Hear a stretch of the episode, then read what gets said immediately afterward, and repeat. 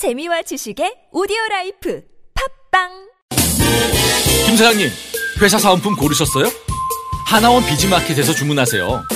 박 대리님, 오피스 용품 필요하시죠? 하나원 비즈마켓에서 주문하세요. 사은품과 오피스 용품을 하나로 저 지진희와 함께 하나만 기억하세요. 하나원 비즈마켓 지금 검색하세요.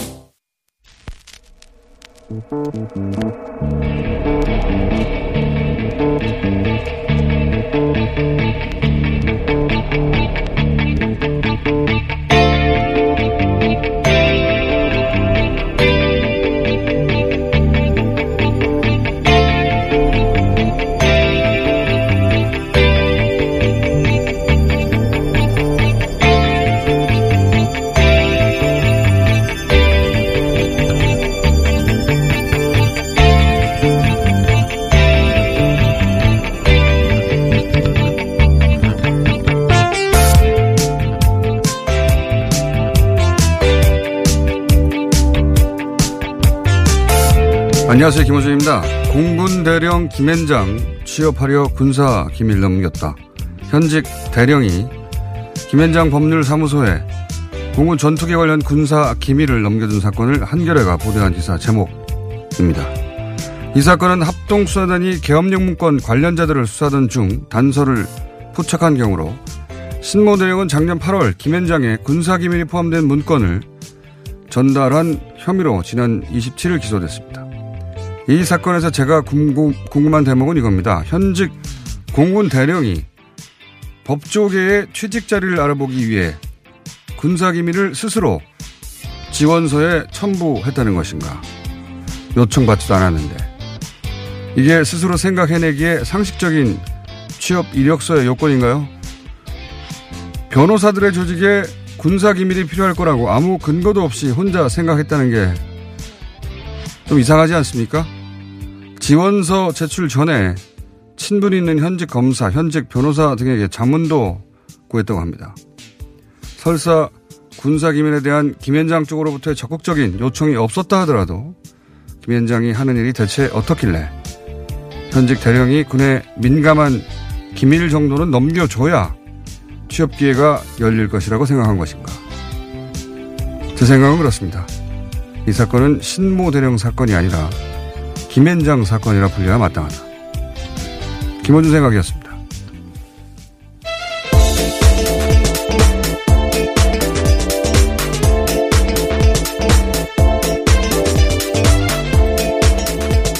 시사인의 김은지입니다. 예. 김현장은 우리나라 전체 예, 법률시장 예, 법무법인 매출 한 3분의 1 정도를 차지하는 네, 일종의 법조계 삼성이라고 불리고 있는 곳입니다. 법조계 삼성보다 더한 것 같아요. 3분의 1은 아니잖아요. 예. 그, 근데 김현장은 가만히 있는데 현직 공무원 대령이 법조계에서 일하겠다며 군사기밀 기밀을 지원서 이력서에 첨부한다는 게 굉장히 이상한 상황이잖아요. 예. 이 김현장은 법무법인이 아니라 법률 사무소라고 형 그렇게 네, 그런 형태를 아예 갖추고 있지도 않습니다. 예. 단독적으로 이루고 있고요. 법무법인이 아니에요. 그래서 예. 로펌이라고 부르면 그에 대해서 반박하기도 합니다. 어, 그러니까 형태가 어떻든 간에 근데 변호사 업무를 하는 회사에 취직하는데 군사정보, 민감한 군사정보, 군사 기밀에 해당되는 정보 정도는 지원서에 첨부해야 취직될 가능성이 높다. 이런 생각을 했다는 거 아닙니까? 이게 상식선에서 이해가 가지 않는데 근데 이제 신보대령은 김관진 안보실장 실장 시절에 국가안보실 파견 근무한 적이 있는 그러니까 권력 핵심에서 일한 적이 있는 네, 중요한 기밀을 다룬 바가 있다라고 하는 거죠. 일이 어떻게 돌아가는지 세상이 어떻게 돌아가는지 아는 사람인 거죠. 어, 그러니까 저는 이 사건이 드러내는 바가 뭐냐, 뭐라고 생각하냐면 김 현장이 하는 일이 법리를 판단하고 법률 서비스를 하고 이게 이제 법무법인, 변호사들 집단이 하는 일이죠. 그런데, 어, 그게 아니라 강제징용권에서도 이번에 확인됐는데 네, 충분히 드러났습니다. 돈을 많이 주면 우리 국민을 수탈한 전범 기업을 할지라도 자신들이 그동안 구축한 강력한 인적 네트워크 대법원장 밤에 직접 방에 직접 갔다는 거 아닙니까? 예. 네, 가장 은밀하고 그리고 확실하게 움직이는 로비스트라고 볼 수 있는 건데요. 그렇죠. 그래서 어, 그런 네트워크로 그 의뢰인을 만족시켜주는 법은 도구일 뿐이지 실제로는 강력한 로비 집단 아닌가. 어, 신모 대령은 그걸 알고 있었고 그래서 친분 있는 검찰 변호사에게 물어봤고 그들도 그걸 알고 있었고 업계도 다 알고 있었던 거 아니냐. 어, 뭐 김현장으로부터 그런 기, 군사 기밀을 내놔라 하는 그런 언지를 받지 않았다 하더라도 이미 김현장은 일반적인 법무법인이 아니다. 그런 정보 정도는 접근 가능하다는 걸 자기가 보여줘야 취직될 수 있는 것이고 그러니까 신모대령뿐만 아니라 거기서 이제 급여를 받고 있는 어, 뭐 고문이나 이런 사람들이 사실은 다 네, 변호사가 뭐, 아닌 사람이 정말 많습니다. 로비스트라는 거죠. 예, 유명한 장관도 사법농단에서 이름이 꼽힌 바가 있는데요. 외교부 장관이거든요. 그러니까 이분들이 다 로비스트들이라고 봐야 되는 것이고 예, 법무법인이 아니라 로비 집단이라고 봐야 되는 거라고 봅니다. 그 법은 도구, 그때 동원되는 도구인 것 같고요. 신모 대령의 경우는 그 어, 실체 일부를 드러낸 사건이다. 아마도 뭐 군산 복합체 같은데 미국에서. 우리나라 무기 팔아 팔때 누구한테 가서 어디를 찔러야 어, 무기를 팔 수 있는지 그럴 때 쓰이는 인력 아니겠는가? 이 신모대에 취직이 됐다면. 네 물론 한겨레 취재에 따르면요. 김현장 쪽에서는 여전히 군사상 기밀이라고 생각도 안 했다라고 주장하고 있다고 합니다. 추가 보도인데요. 군인을 알고 있었겠죠. 제 말은 그, 그, 그 신모 대령이 이 정도는 제출해 줘야 된다고 생각해 일반적인 법무 법인의 취직할 때 내는 자료가 아니잖아요. 그렇죠. 예. 예. 그러니까 어 김 현장이 그런 일을 하는 곳이라는 걸 다들 알고 있다는 거죠. 그 동네에서는.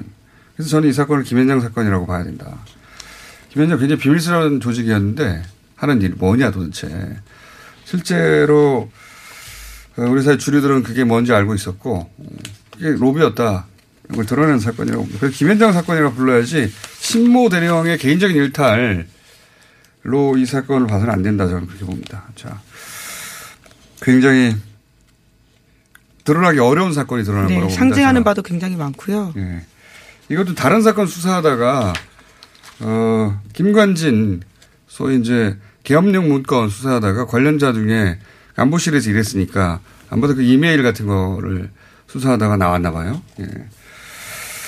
어, 김현장은 어떤 것인지 한번 저희가 법조계에 있는 분들하고 얘기를 나누는 시간을 따로 마련해 봐야 될 것 같습니다. 자, 첫 번째 뉴스는요?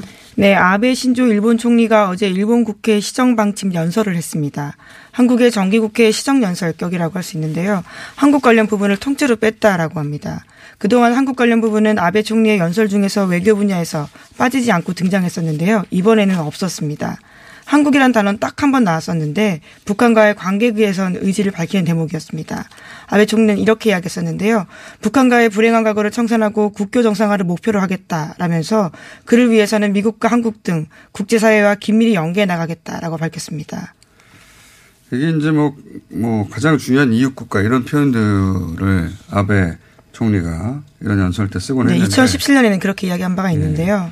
네. 전략적 이익을 공유하는 뭐 가장 중요한 이웃국가다. 이런 말 할 때는 일본 입장에서 한국 정부가 일본 이익대로 움직인다는 뜻이에요. 예. 당시 위안부 합의를 염두에 두고요. 그런 표현을 한 바가 있다라는 예. 평가가 나오고 있습니다. 실제 이제 오바마 정부 시절에 한일 관계는 한미일이라고 했지만 대대만 관계가 아니라 미일 동맹의 하위 구조로서의 한미일 동맹이었거든요. 어, 근데 이제 지금은 그렇게 안 된다는 거죠. 그러니까 일본 입장에서는 어, 한국이 미일 동맹의 하위 구조였는데 지금은 그게 여의치 않다는 뜻인 것 같고요. 그리고 최근에 이제 외교안보 분야에서 어 아베 정부 하에서 일본 언론들이 그 아베 정부를 거스리는 뉴스를 거의 못 냅니다. 외교안보 분야에서 특히나 예. 그 일본 언론들이 그런 얘기 많이 하던데. 어, 지금 현재 아베는 대국민 여론전을 하고 있는 거죠. 근데 실제로 아, 여론이 계속 올라가고 있다라고 하는데요. 지지도가 꽤 많이 올랐습니다. 그 언론이 일방적으로 도와주면 그럴 수 있는 거예요. 근데 그 상대를 과거에는 북한이었다면 지금은 어, 우리로 삼고 있는 거고요. 그러면서 이제 이웃 국가라는 표현을 뺀 것이고 어, 일본 뜻대로 안 되니까 그런 거겠죠. 그러면서 이제 어, 미국의 중재를 요청하기도 했는데 어, 우리도 지금 붕괴를 요청하는 중이죠. 네, 그래서 해리 해리스 주한 미국 대사가 어제 비공개로 정경두 국방장관과 강경화 외교장관을 잇따라 만났다라고 하는데요. 미국과 동맹 관계인 한일의 갈등으로서 한미일 삼각 협력 체제에서 균열이 우려되자 미국이 뒤늦게 뛰어들었다라는 관측도 나오고 있습니다. 음. 외교 소식통에 따르면요.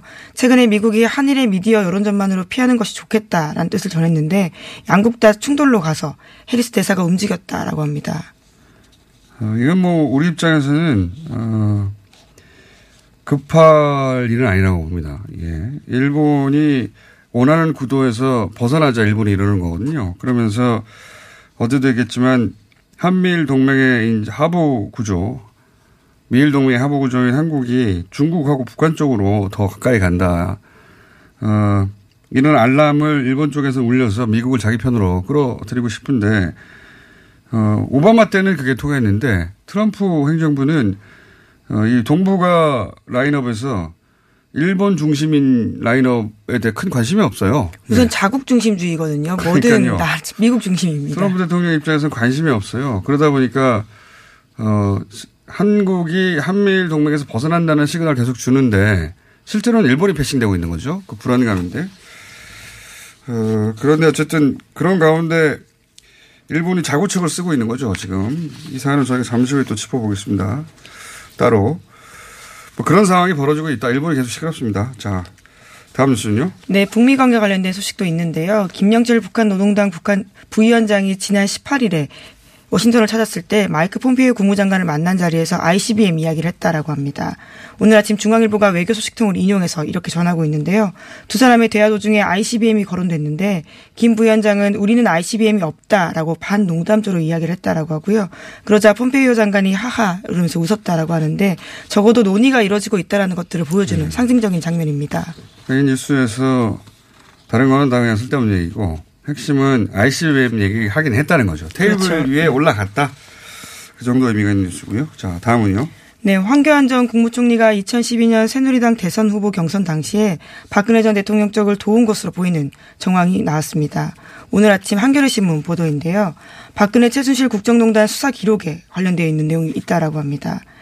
당시에 대선 후보 수락 연설문을 작성하는 과정에서 최순실 씨가 황교안 전 총리를 언급한 녹취록이 발견됐다라고 하는데요. 그동안 황, 황 총리는 박근혜 정부의 첫 법무부 장관으로 발탁되기 전까지는 인연이 알려진 바가 없었는데요. 2012년 8월 19일에 녹음된 녹취록에 따르면 당시에 박근혜 전 대통령과 최순실 씨 그리고 정호성 전 청와대 부속비서관이 다음 날 대선 후락 대선 후보 수락 연설문에 담을 메시지를 정리하고 있었는데 최 씨가 그런데 왜 황교안 씨는 그런 것을 안 받아라고 이야기했다라고 합니다. 이 내용의 핵심은 황교안 전 총리가 어, 최순실을 모른다고 자기는 찌라시를 들었다고 아주 오랫동안 그렇게 주장해 네. 왔었는데요.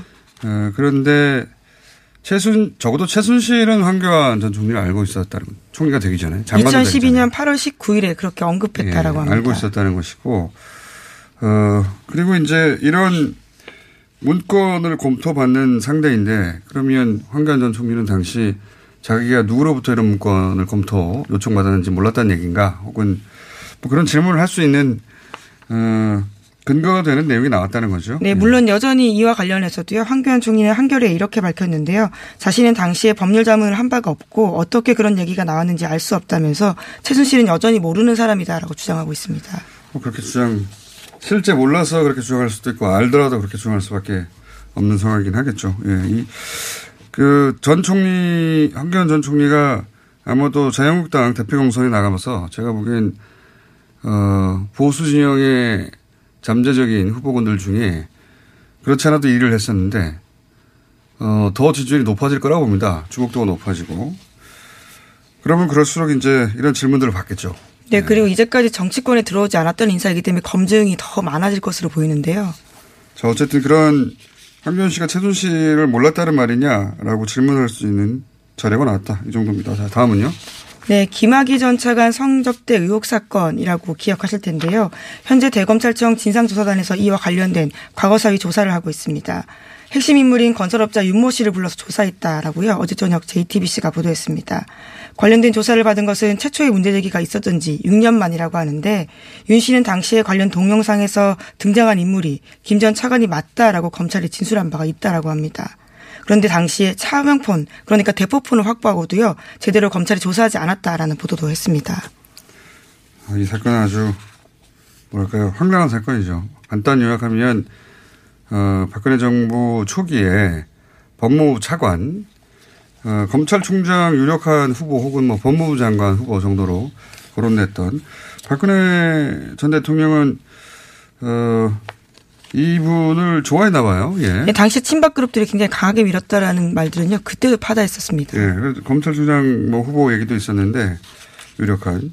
근데 이제 그 건설업자로부터 송접대를 받았다. 그 동영상이 있다라는 예. 거죠. 근데 이 사건이 웃기게 덮인 것이 거기 동, 등장한 여성들이 김학의가 맞다.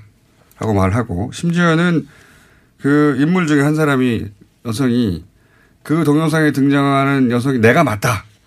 라는 얘기도 하고 그 다음에 그 건설업자 폰에 어, 김학의 그 전 차관의 대포폰 번호 두 네, 개가 하그형이라는 이름으로 저장돼 있다는 대포폰 번호가 건데요. 있고 그 번호로 그 여성들과 통화한 기록도 있는데 어, 동영상이 흐릿해서 알 수가 없다라고 끝 진위 여부를 알 수 없다는 덮였던 식으로 사건입니다. 이게 대- 재수사되고 있다는 거고요. 자 오늘 여기까지 해야 될 것 같습니다. 예. 아무 정체가 밝혀지지 않을까 실제로 시사인의 예. 김은지였습니다. 감사합니다.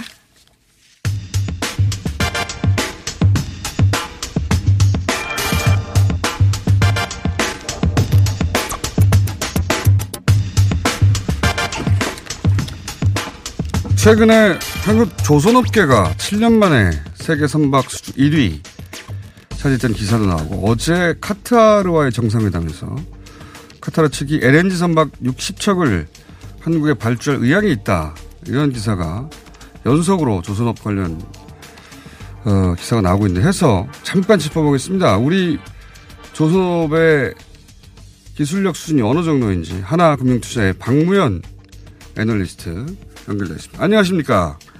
아, 네, 안녕하세요. 네, 업계 최고의 조선업 관련 애널리스트라고 저희가 소개받았습니다. 아, 예, 감사합니다. 네, 반갑고요. 어, 궁금한 건 이겁니다. 오늘 짧은 인터뷰인데, 어, 우리 조선업 기술이 세계 1위예요 아, 네, 그렇죠. 이거를 그 두 가지로 설명을 해볼 수가 있는데요. 예. 예, 첫 번째는 이제 전 세계에서 유일하게 선박 분야에서 원천 설계 기술을 보유하고 있는 데가 예, 한국이라고 얘기를 할 수 있고요. 원천 설계 기술이요? 예, 그렇습니다. 그러니까 우리나라가 대부분 원천 설계 기술을 갖고 있, 지가 않은데 예. 우선은 그 선박 분야, 그러니까 벌크선, 탱커, 컨테이너선, LNG선, LP선과 같은 이러한 선박 분야에서는 원천 설계 기술을 좀 가지고 있고요. 그리고 중국이랑 일본은 이 기술이 없어요. 그래서 어? 특히나 이제 중국 같은 경우에는 기술력도 부족하고 건조 경험이 좀 매우 적은 상황이기 때문에 예, 선박의 정상 인도 능력이 매우 떨어지는 것으로 그렇게 볼 수가 있습니다. 그래서 이 정상 인도는 크게 세 가지인데 첫 번째가 정해진 납기 내에서 배를 만들어야 되고 예. 그리고 선주가 원하는 기술 사양을 만족을 해야 되고 또 이제 건조 원가를 또 지켜야 되거든요. 예. 근데 중국이 배를 만들고 있기는 한데 다 예. 이제 납기가 지연되고 원가가 이제 최초 예정 원가를 상회해 버리고 선주가 원하는 기술 사양이 나오지 못하는 뭐 그러한 음. 상황입니다. 그래서 최근에는 국내 언론에서도 이제 중국에서 건조된 선박들의 기술적인 문제가 많다라는 것이 지적이 되기 음. 시작을 했고 지난 몇 년 전부터는 이미 중국에서 건조가 되고 있는 벌크 선박, 벌크 선박은 가장 기술 낮은 배로 평가되고 있는데 중국에서 건조가 된 벌크 선박도 인도가 되자마자 그 중고 선가가 50% 폭락하고 시작하는 일들이 어, 네, 굉장히 많이 그렇군요. 발생이 되고 있습니다. 그래서 잠깐만요. 혼자 다 얘기하지 마시고요. 아, 네.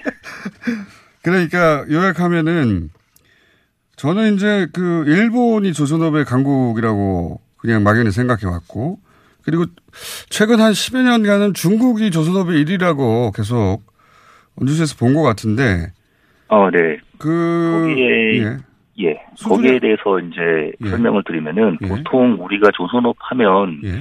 유럽에서 이제 기술 패권을 가지고 있다가 일본으로 넘어오고 예. 한국, 다음 중국 이렇게 예. 보는 시각이 많았고 예.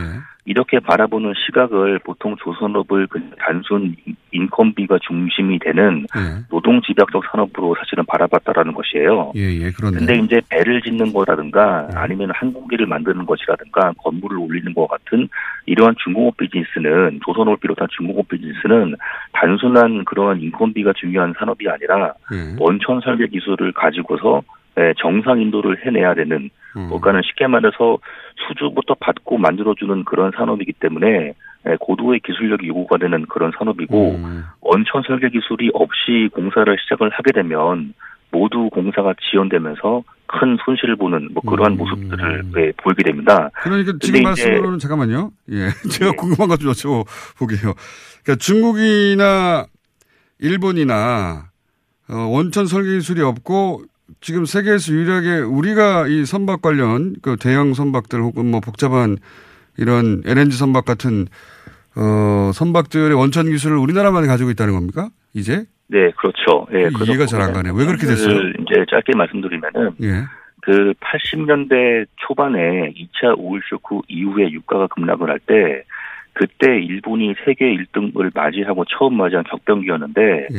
사실은 유가가 급락을 하면은 이 탱커 선박 시황이 좋아집니다. 근데 음. 일본 조선업계가 그 당시에 그거를 미처 인식을 하지 못하고 유가 급락을 보고 이제 경기 불황의 시작이라고 잘못 생각을 한 거예요. 음. 그래서 이제 스스로 도쿠의 절반을 다 날려버리고 그리고 그 기술 인력들을 다 잘라버리는 대량 해고해버리는 그런 아. 조선 합리화 정책을 다 내놓습니다. 그러면서 그렇구나. 그 당시 기술 인력들이 일본의 그 기술 인력들이 대거 한국으로 이동하는 예, 그러한 모습을 예, 보이게. 되면서 일본은 스스로 능력을 잃어버리는 예, 그런 모습을 보이게 되고 중국이 90년대 후반기에 조선업을 시작을 하면서 벤치마킹을 일본으로 가, 가져갔었고 음. 한국을 타도 대상으로 봤다라는 것이에요. 예. 그래서 일본의 사례로 본 겁니다. 그러니까 기술 인력을 키우지 않고 이제 자국 발주량을 늘리고 그리고 이제 뭐 인건비 낮은 뭐 그러한 이제 원가를 가져가게 되면은 성공할 것으로 이렇게 바라봤죠. 근데 생각을 해보시면 지난 20년간 전 세계 물동량이 예, 중국으로 집중되는 모습을 보이고 있습니다. 예, 예. 그럼에도 불구하고 중국의 해운사들이 전혀 힘을 발휘하지 못하고 있는 그런 상황이고 오히려 유럽 대선사들이 힘이 더 좋아지는 그런 상황이에요. 음. 그 이유는 유럽 선조들은 그런 기술력의 중심을 알기 때문에 전량 다 한국에 발주하는 뭐 그런 상황이고 음. 아시아계 선사들 중국을 비롯한 아시아계 해운사들이 다 낮은 성과를 제시하는 중국에다가 발주를 했다가 선박의 기술 사용이 안 좋기 때문에 그런 배를 가지고서 예, 경쟁력을 잃어버리는 그런 음. 모습이 나오고 있다. 이렇게 그러니까. 일본은 스스로 자기 경쟁력을 판단을 잘못해서 이제 잃어버렸고 중국은 어 저가로 밀어붙이다가 이제 그 배를 인도받은 선주들이 배를 좀 운영해 보니까 납기도 안 맞고 사양도 안 맞고 돈도 달라지니 결국 한국으로 되돌아오고 있다. 그런데 그 예, 이유가 그렇습니다. 우리만 원천 설계 기술을 가지고 있어서 사실상 세계 1위를 할 수 있는 것이다. 네, 그렇죠. 그래서 음. 이제 우리보다 앞서서 시작했던 일본 같은 경우에는 스스로의 실수를 이제 좀 감추기 위해서 조선업은 이제 인건비가 중요하고 뭐 사양 산업이고 노동 집약적이다 이런 얘기를 스스로 하기 시작을 하면서 일본의 젊은 친구들이 조선 회사에 입사를 하지 않게 되는 모습들이 시작됐어요. 아. 예, 그러면서 일본은 스스로 자멸해 버리게 되고 우리가 이제 그 기술을 모두 보유하는 그래서 한국에서 유일하게 원전 기술 갖고 있는 조선업이 되는 이유가 여기 있는 것으로 예, 볼 수가. 있습니다. 예. 아니 카타르 측에서 LNG 선박 60척을 발주할 의향이 있다고 그래서 갑자기 왜 우리한테 이걸 하는 거지? 궁금해서 제가 궁금증을 아. 풀어보려고 했는데 궁금증 풀렸거든요 이제. 아, 네, 다행이십니다. 자 오늘 여기까지 하고요. 이 선박 관련 조선업계 관련해 가지고 어, 좀 더 긴 시간 가지고 다른 이야기 할 때 한번 모시기로 하겠습니다. 오늘은 하- 궁금한 게 한 가지였습니다. 예. 카타르가 왜 우리한테 이걸 수주를 발주할 의향이 있는가? 예. 궁금증이 풀려서 오늘 여기까지 하겠습니다. 감사합니다. 네, 감사합니다. 네. 지금까지 하나금융투자의 박면 애널리스트였습니다. 잠을 충분히 자도 피곤한 분, 운동 시작부터 힘들고 지치는 분, 일상의 활력이 필요한 분, 이런 분들을 위해 활력 충전 코어업을 추천합니다. 코어업은 활력 충전에 필요한 9가지 기능성 원료에 신개념 단백질과 아미노산을 더해 차원이 다른 활력을 선사합니다. 박지희와 제시카가 추천하는 활력 충전 코어업. 포털에 코어업을 검색해보세요. 코어업 2 플러스 1 이벤트 참여하세요. 안녕하세요. 배우 박진입니다. 추운 날씨만큼 난방비 걱정도 많이 되시죠? 제가 난방비 아끼는 꿀팁 하나 알려드릴까요? 그건 바로 보일러를 열효율 높은 친환경 보일러로 바꾸는 거예요. 열효율 높은 친환경 보일러는 연간 13만원 정도 난방비를 절약해주고 거기다 미세먼지와 온실가스 배출을 10분의 1로 확 줄일 수 있다니. 아참, 교체하면 10만원 할인, 12개월 무이자 할부. 아시죠? 자세한 내용은 120 다산 콜센터로 문의하세요. 이 캠페인은 서울특별시와 함께합니다. 아, 시원하다. 오빠, 나 오빠 로션 좀. 안 돼. 저번에도 쓰고 가져갔잖아. 오빠 거 엄청 좋던데? 얼굴이 환해지는 게 남자 화장품이 왜 이렇게 좋아? 갈색병 원료, 명품 비피다가 고함량으로 들어가 있다네. 오빠 이거 바르고 얼굴 엄청 환해졌잖아. 아, 그게 다 로션 덕분이었구나. 빨리 내놔, 나 좀 쓰게. 바르는 순간 살아나는 환한 얼굴. 여자가 탐내는 남자 로션 헤이브로 맨즈 브라운 올인원 로션. 지금 포털에 헤이브로 검색하세요. 똥은 싸고 다니네. 떠나라. 장사는 닷컴 설날 이벤트. 많이 묻다 이가. 떠나라. 장사는 닷컴 설날 이벤트. 납득이 안 돼, 납득이. 떠나라. 장사는 닷컴 설날 이벤트. 안녕하세요. 장사랑 닷컴입니다. 민족 대명절 설날을 맞아 전 제품 최대 25% 즉시 할인 이벤트를 시작합니다. 검색창에 미궁 장사랑.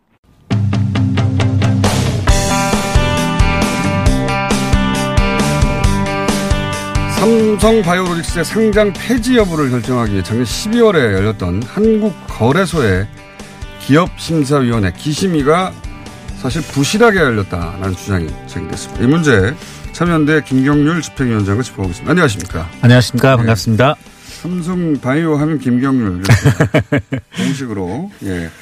어제 이하경 의원실에서 네. 어, 작년 12월에 열렸던 기심위의 회의 문건. 그렇죠. 예. 네. 그걸 보고 이런 주장을 이제 하게 된 건데. 네네. 네. 그래서 제가 궁금한 것이 이 문건을 어, 참여연대 같은 심리단체에서는 확인해 볼 수가 없습니까? 전혀 볼 수 없었죠. 네. 그럼. 어떻게 논의됐는지 어떻게 알 수 있습니까? 그동안은 뭐, 예, 그쪽에서 이렇게 발행한 보도 자료 이 정도였었죠. 네. 아, 회의 내용은 알 수가 없고 그렇죠. 어떤 네. 기준에서 어떤 심사가 이루어졌는지 알 수가 없고 네네. 그냥 이렇게 됐으니 이렇게 알라고. 그렇죠. 네. 누가 참석했는지조차도 알 수 없었고 기심위원조차도. 기심위원도 알 수가 없어요. 그렇죠. 기심위원을 알 수가 없으면 그 위원들이 어, 어떻게, 어떤 근거에서 그런 결정을 내는지 가서 물어볼 수도 없지 않습니까? 어, 그렇죠. 예. 그 기심위원들은 왜 공개를 안 합니까? 음, 이제 뭐, 여러 가지 그런 그러니까 말문이 막혀요? 누가 심사했는지 이런 중요한 사안을 왜 비공개로 하는 거죠? 그렇죠. 사실은 누가 어떤 발언을 하였는지 사후적으로 이제 검증 목적으로라도 네. 여러 가지 이제 이후에라도 그런 선례를 남겨서 공개된 네. 기업에 대한 건데요. 그래야죠. 네. 사실 공개할수록 여러 가지 이제 뭐 투명성이라든가 더 높아질 수밖에 없는 건데 자본시장에 관해서. 근데 왜 비공개로 하는 거죠? 이런 결정은? 음, 사실 이런 부분은 대단히 이제 문제점이 있다고 생각합니다. 논리가 뭡니까? 비공개하는 논리가. 예전에 금융위 김용범 위원장님 한 번 그런 말씀은 한 적이 있죠. 보다 더 투명하고 공정하게 하기 위해서 사전에 공개가 되면 공정치 못한 결과가 여러 영향을 받게 돼서 공정치 못한 결과가 나올 수 있다. 그런 말씀 하신 적이 계시죠. 아니, 그러니까 뭐 예를 들어서 기업 심사위원 위원들이 어떤 뭐 공개되면 네. 기업에 대한 민감한 결정을 하니까 그렇죠. 예. 위협을 당한다든가 예. 압박을 받는다든가 네. 그럴 수 있으니 네. 아니 이제 그런 논리면은 더 민감한 범죄를 다루는 판사, 검사 다 비공개로 해야 되겠네요. 네, 네.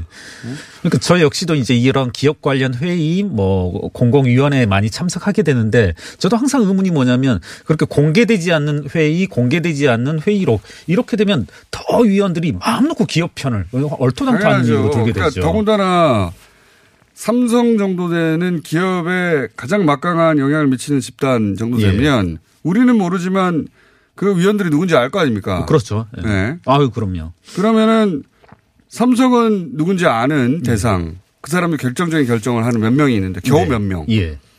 아니 대통령한테도 로비를 하는 삼성인데. 그렇죠. 네. 그런 로비를 이 사람들한테 했는지 안 했는지 우리가 어떻게 합니까? 네. 최소한 국민들이 그들이 누군지는 알아야 적어도 그런 여론의 압박이라도 존재해야 거기 걸림돌이 조금이라도 되는 네, 거지. 네. 그죠? 말씀하신 것처럼 이- 이렇게 국민들은 모르고 사실 해당 기업들은 다 알거든요. 저도 한 지금 저번 주 수요일 날 국민연금 주주권 심사위원회를 참석했는데 기업은 오겠다는 거 아닙니까? 음. 대한항공은 와서 자기 발언하게 해달라. 비공개로 다 이렇게 해놓고서 아니 그러니까 이제 막강한 그 특히 재- 삼성 같은 재벌들이 누군지 알고 로비를 할수 네. 있는 길은 있는데 국민들이 그것을 여론으로 맞습니다. 네. 감시할 수 있는 통로는 전혀 없다. 저희 같은 시민단체조차도 아무런 뭐 회의록조차도 이제 열람할 수 그게 어떻게 더 공정한 길입니까? 예. 말도 안 되는 발언인데. 어쨌든 그런 상황에서 기심이가 결정을 내렸는데 중요한 건 이 기심이 결정이 부실했다는 게 이 문건을 통해서 처음으로 나온 거 아닙니까? 그렇습니다. 입증된 거 아닙니까? 예, 예. 그런 의혹을 가지고 있었죠, 계속해서. 그렇죠. 예. 여러 가지로 이게 가능하냐. 상장 요건도 안 되는데 상장된 예, 거 아니냐 예. 얘기는 줄기차게 하셨는데 그렇죠. 실제로 봤더니 어떻습니까? 뭔가 물증인지 물증이라고 할까 그런 게 딱 없었는데 예. 이제 보면은 어 말씀으로 들어가게 되면 계속 요건, 상장 요건이 안 기심이- 되는다. 상장 규정상 형식적 심사 요건, 질적 심사 요건 모두 다 이제 갖추지 못했고 또 심지어는 검토조차 하지 않은 게 이제 드러났습니다. 상장 요건을 갖추지 못했는데 네. 질적인 요건과 또 뭐가 있다고요? 질적 심사 요건과 형식적 심사 요건이 형식도 있습니다. 갖추지 못했고 내용도 부실했다. 그렇죠. 예, 예. 그런데 그렇게 갖추지 못한 걸 아예 따지지 않았다. 그렇죠. 예. 왜 이걸 못 갖췄어라고 따지 따져야 되는데 네네네. 안 따졌다는 이제 겁니까? 지금 이제 이와 같은 보도에 대해서 거래소가 계속 어, 해명 자료를 제출하긴 했습니다. 근데 이제 일관되게 과거 금융위 시절부터 금융위가 얘기하던 것과 동일합니다. 어, 삼성 바이오로직스가 4조 5천억의 분식을 보정하더라도 하더라도 예, 하더라도 공모에 의해서 네. 많은 자본 확충이 되기 때문에 절대 상장 본심사는 너끈하게 통과할 수 있었다. 상장 심사 요건은 갖춘다 이렇게 하는데요. 본 심사가 있다는 건 예비 심사도 있다는 거네요. 그렇죠. 이제 어 정확히 말씀을 해주셨는데요. 그동안 증권거래소도 그렇고 금융위도 그렇고 일종의 말장난.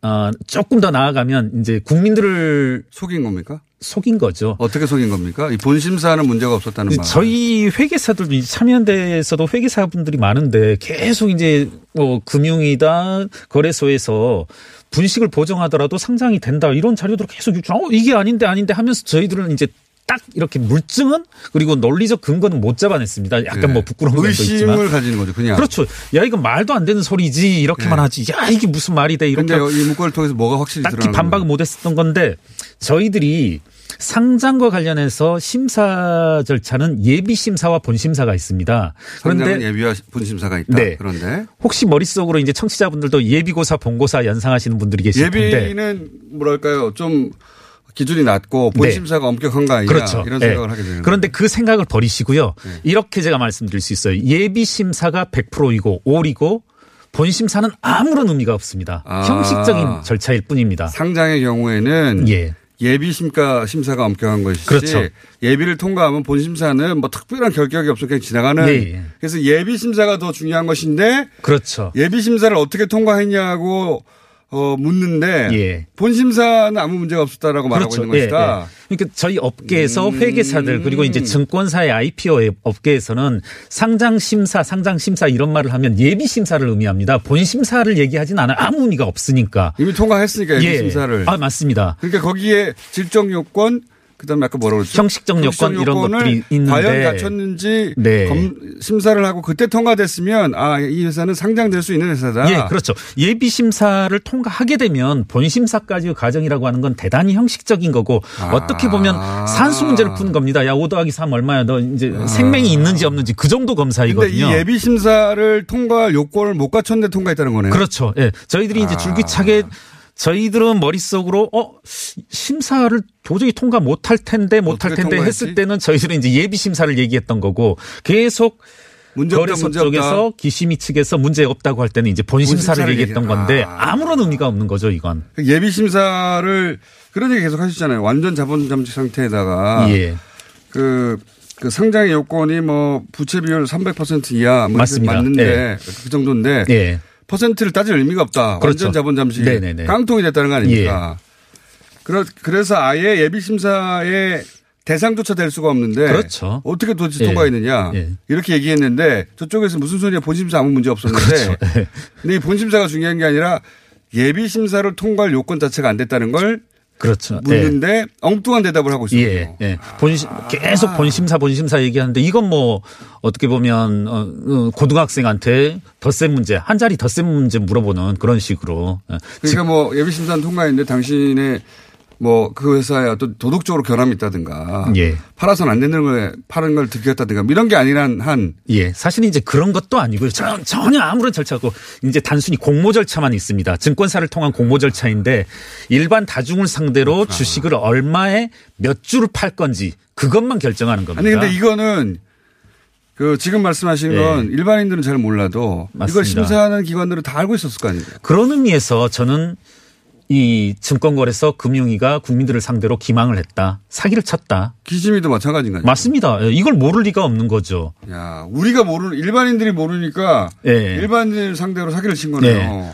어, 그러니까 이와 같은 주장이 지금 사실 삼성 바이오로직스도 하고요. 이번에 있었던 행정 심판에서도 행정 소송에서도 계속 이와 같은 주장을 하고 있습니다. 삼성 측이. 우리. 판, 사도 받아들였죠. 예. 행정 소송. 아, 맞습니다. 예. 아, 그런 거군요. 자, 분시- 그럼, 그럼요. 예, 예. 과거에 이렇게 삼성처럼 자본 잠식 상태에서 상장이 된 사례가 단 하나도 없습니다. 없겠죠, 당연히. 예, 저희 업계에서도 뭐 없습니다, 없겠다 이렇게 했는데 이제 의원실 이하경 의원실을 통해서 이제 한번 공식적으로 이제 문제를 제기해서 이런 사례가 있는지 확인을 해달라 했더니 없다.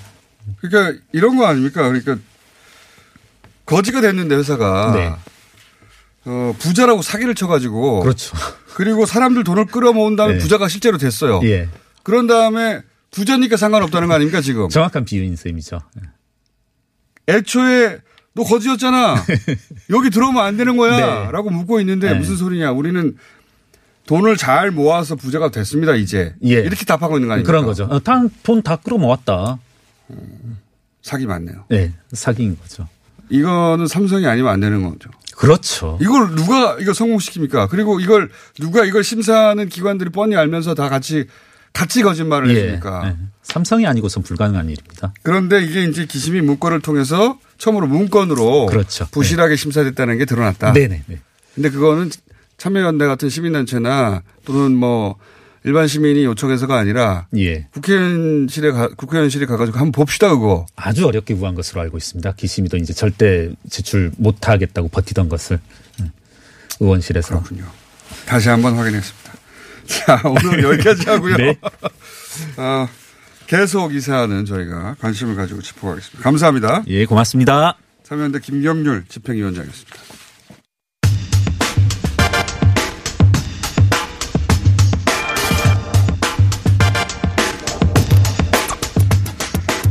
최근 남미죠. 베네수엘라 뉴스가 굉장히 많이 나오고 있습니다. 두 대통령 사태라느니 또는 유럽이 최후 통첩을 했다느니 미국이 어, 무력 대리전 혹은 뭐 여러 가지 단어들이 튀어나오고 있습니다. 이 문제를 베네수엘라 입장에서 거론하는 뉴스가 거의 없는데 베네수엘라 입장에서 이 문제를 한번 짚어보겠습니다. 현재 쿠바에 계시죠. 중남미 지역 전문가 정인아 교수님 연결돼 있습니다. 안녕하세요. 어, 네, 안녕하세요. 네.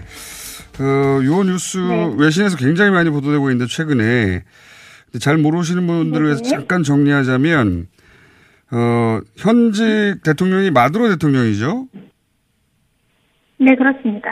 예, 마두로 대통령은 어, 미국과 친하지 않습니다. 그죠? 간단하게 요약하면. 네. 네, 이 뭐 베네수엘라 상황을 잘 마두로도 싫어하지요. 미국이 마두로 대통령을 굉장히 싫어합니다. 그런데 네.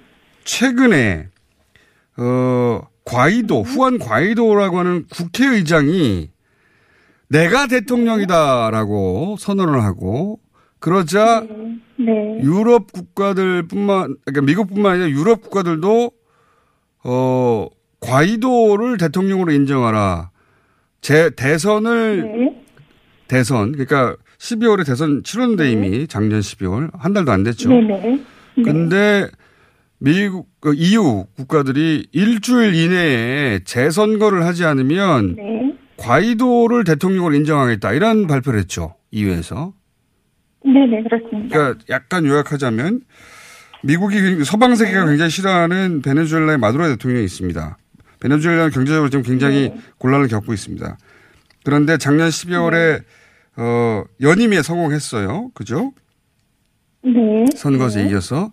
그런데 선거에서 이기자마자 국제사회에서 더 정확하게 말하면 서방 국가들이 어, 마두로 대통령은 인정할 수 없고 과이도라고 하는 국회의장을 어, 대통령을 인정하겠다라는 발표를 했는데 그 직전에 과이도는 내가 대통령이라고 선언을 했어요. 이런 희한한 상황이 벌어졌는데 여기서 이제 우선 궁금한 것은 네네. 과이도 국회의장이 어떤 과정을 거쳐서 자기가 대통령으로 선언한 겁니까? 글쎄 이런 표현이 좀 적합할지 모르겠지만 일단 과이도 국회의원은 사실 특보잡 정치인입니다. 그러니까 특보잡 정치인이요? 2015년에 처음으로 국회 입성 아, 그렇군요. 듣도 보다 못한 정치인이 이번에 스스로를 스스로를 스스로가 대통령으로 임명함으로써 유명해진 대통령이고요. 아, 그러니까 어, 어떤 절차를 밟은 게 아니라 그냥 자기가 자기가 대통령이라고 선언한 거예요? 네, 그렇습니다. 우리 식으로 얘기를 하면 야당 지지자들이 있는 곳에 가서 야당 국회의원이 가서 현 정부는 부정선거로 대, 임기로 된 대통령이기 때문에 인정할 수 없고 자기가 그를 대신하는 현재 임시 대통령이다. 즉 그를 대신하는 대통령이다라고 선언을 한 겁니다. 그냥 혼자서? 어떠한 적법화 절차라든가 혼자서 그냥 그 광장에서요.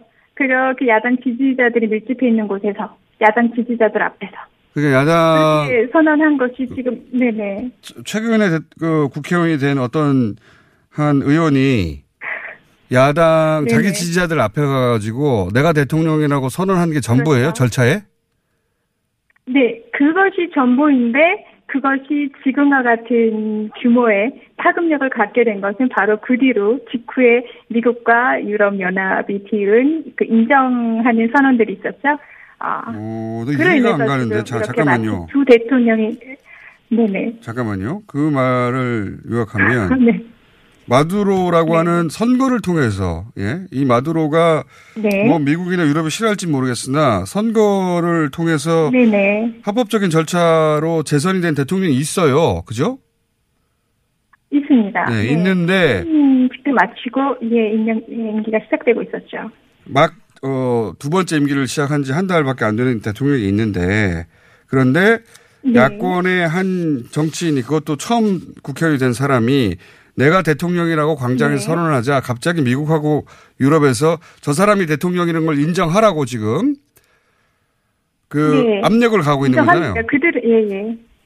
네 그렇습니다. 이해가 안 가는 그렇게 보시면 상황. 맞습니다. 그리고 이해가 안 가는 상황을 아, 예, 예. 그리고 이 과이도라고 갑자기 말 듣보잡이라고 하- 표현하신 그 베네수엘라 사람들도 처음 들어본 사람이라고 하더라고요. 이 과이도를 과이도가 워싱턴 포스트하고 네네. 인터뷰한 걸 보니까 지금 현직 네네. 마두로를 몰아내기 위해서 군부와 의논하고 있다라고 하던데 이게 구테타 아닙니까? 군부와 의논을 그- 이제 그렇게 되면 구태타죠. 그리고 그것을 공 어, 이렇게 노골적으로 얘기하는 것 자체가 저는 이게 뭐 오히려 반란을 조장하고 있는 것인데 왜 이런 것들이 역으로 주목을 받아야 되는지 역으로 모르겠습니다. 예, 뭐 그것도 사실과 조금 다른 부분이고요. 예, 과이도가 군부와 지금 협상 중에서 이제 군부 쿠토피아를 주도하여 지금의 현 정부를 이렇게 어 정복시키려고 하는 뭐 이런 시나리오가 있는 것처럼 그 또한 사실과 조금 다르게 전해지고 있는 것 같습니다. 그럼 어, 최근에 예. 최근이 아니죠. 바로 직전에 군부가 여전히 그 현 정부 마두로 정부를 유일한 그런 합법적이고 헌법적인 질서 하에 그 예, 당선된 대통령으로 그러니까 유일한 대통령으로 인정하는 것을 선언했거든요. 음. 군부 쪽에서는 어떠한 동요라든가 그런 것이 보여지고 있지 않습니다. 그러니까 이거는 서방 국가들이 흔들어대는 거네요. 마두로 대통령을. 어, 그렇다고 보는 것이 맞겠지요. 어떠한 그런, 뭐, 근거라던가, 아니면 뭐, 어, 어떤 결격 사유가 있어서, 혹시 뭐, 지금 이들이 만들어내는 큰 틀에서의 프레임은 부정선거라는 것 외에는 그 어느, 어떤 것도 없습니다. 근데 그 부정선거라는 것도 사실 그것이 어떤 방식의 어떤 종류의 부정선거이신지도 구체적으로 제시하지 못한 채 그냥 부정선거였어라고 하면 그냥 부정선거인 것처럼 돼버리는 그리고 국민들이 다수의 지지를 받고 된 대통령임에도 불구하고 이겠지만 그 결과를 부정하는 방식이 부정선거 위에는 다른 프레임이 아직은 없거든요. 아, 현재로서 지금 그 마두로 대통령을 그 잠깐만요. 마두로 대통령을 그러면 그 지지하는 시, 그러니까 소방 언론을 통해서 보자면 마두로 대통령을 어 물러가라고 하는 지지가 뭐 거리를 덮은 것처럼 보도되는데. 실제로는 어때요? 네네. 예, 야당 지지자들이 뭐 산발적으로 뭐, 뭐, 뭐, 천 명, 이천 명에서 이렇게 산발적으로 이루어지고 있는 것은 사실이고요. 근데 그에 반해서 현 마두로 정부를 지지하는 친정부 시위도 만만치 않은 규모로 이루어지고 있습니다. 좀 반정부 시위가 없다고는 보지 않을 수 없는데요. 그렇다고 해서 반정부 시위만 있어서 마치 대다수의 베네수엘라 국민들이 현 정부를 부정하는 것처럼 것 같은 인상을 만들어내는 건 살짝 왜곡된 이미지라고 보시는 게 맞겠지요. 그 우리가 더 많은 규모의 친정부 시위가 이루어지고 있는 것으로 전원에 따르면 알려지고 있습니다. 음, 그럼 미국과 유럽은 네. 왜, 어, 이렇게, 뭐랄까요. 이거 내정 간섭인데 명백한. 다른 나라한테 일주일 이내, 한 달 전에 대선 치른 나라한테 일주일 이내 대선을 다시 치르지 않으면 자기 스스로 대통령이라고 선언하는 사람을 대통령으로 인정하겠다고 하는 건 말도 안 되는 거잖아요. 그 말을 듣고 어느 나라가 대- 사실 예. 네. 왜 이러는 거죠? 근데 미국하고 유럽은? 네네. 우선은 일단은 이런 지금 현재 이렇게 극적인 상황 이 드라마틱해 보이는 이런 상황이 만들어진 계기가 얼마 전에 있었던 마두로 취임 시기, 그러니까 취임을 통해서 이미 마두로가 6년이라는 임기가 시작되지 않습니까? 네. 이 상황에서 더 이상 이 상황을 자시할 수 없다라는 것이 미국의 판단이었던 것으로 보이고요. 왜냐하면 2년이라는 임기가 시작되고 경제가 조금 회복이 되고 사회가 안정이 되면 더 이상 이 베네수엘라 사회에 대한 그런 흔들기 정책이라고 해야 될까요? 지금까지 계속 6년 동안 해왔던 거 아닙니까? 마두로가 2003년 이후 대통령이 되고 지금까지. 그러면서 상황이 더 어려워질 거기 때문에 지금 이렇게 취임이 바로 시작되고 임기가 시작되는 대통령에게 부정선거라는 프레임을 씌워서 지금 흔들어대는 것이 가장 지금의 현 정부를 이렇게 끌어내리기에는 적절한 시기라고 보았던 것으로 보입니다. 그리고 거기에 살짝 드라마틱한 요소로 어, 그, 과이로라는 그 국회의원이 스스로가 스스로를 대통령으로 임명하는, 그리고 그를 대통령으로서 인정한다라는 주변 국가들의 인정. 사실 이것들이 우리가 보이기에는 너무 터무니없이 보이지만, 베네수엘라 사실 그, 그, 현실이 나 지금 이제 돌아가는 상황에 대해서 단편적인 외신을 통해서 듣는 사람들 혹은 그, 그, 사, 그, 예, 들에게는 아주 어? 그러면 지금 현 그 마두로 대통령 지금 취임 그 임기를 시작한 나 대통령에게 무슨 큰 문제가 있나? 뭐 합법적인 무슨 결격 사유가 있나 그러니까 이런 거 아니겠어라고 일종의 그 베네수엘라의 상황을 드라마틱하게 만들어주는 일종의 극적 요소로서 활용되고 있는 것으로 보입니다. 그리고 나서 이후에 뭐 쿠데타가 되었든 군사 개입이 되었든 이러한 과정을 정당성 확보하려는 이제 순차적인 절차이고요. 미국이 무력으로 개입하려고 할 때 근거로 삼을 수 있는 사건이 되고 있는 셈이다. 음. 네, 네, 그렇습니다. 그리고 얼마 전에 안보리에서도 이 베네수엘라 사회가 의제화 되었고요. 그, 어, 미국이 정식 의제화해서 베네수엘라의 간섭을 안보를 통해서 통과시키려고 하였으나 그거는 현재로서는 실패로 돌아간 아, 여기까지 하고요. 한 분 더 모셔야 될 것 같습니다. 정인아 교수님이었습니다.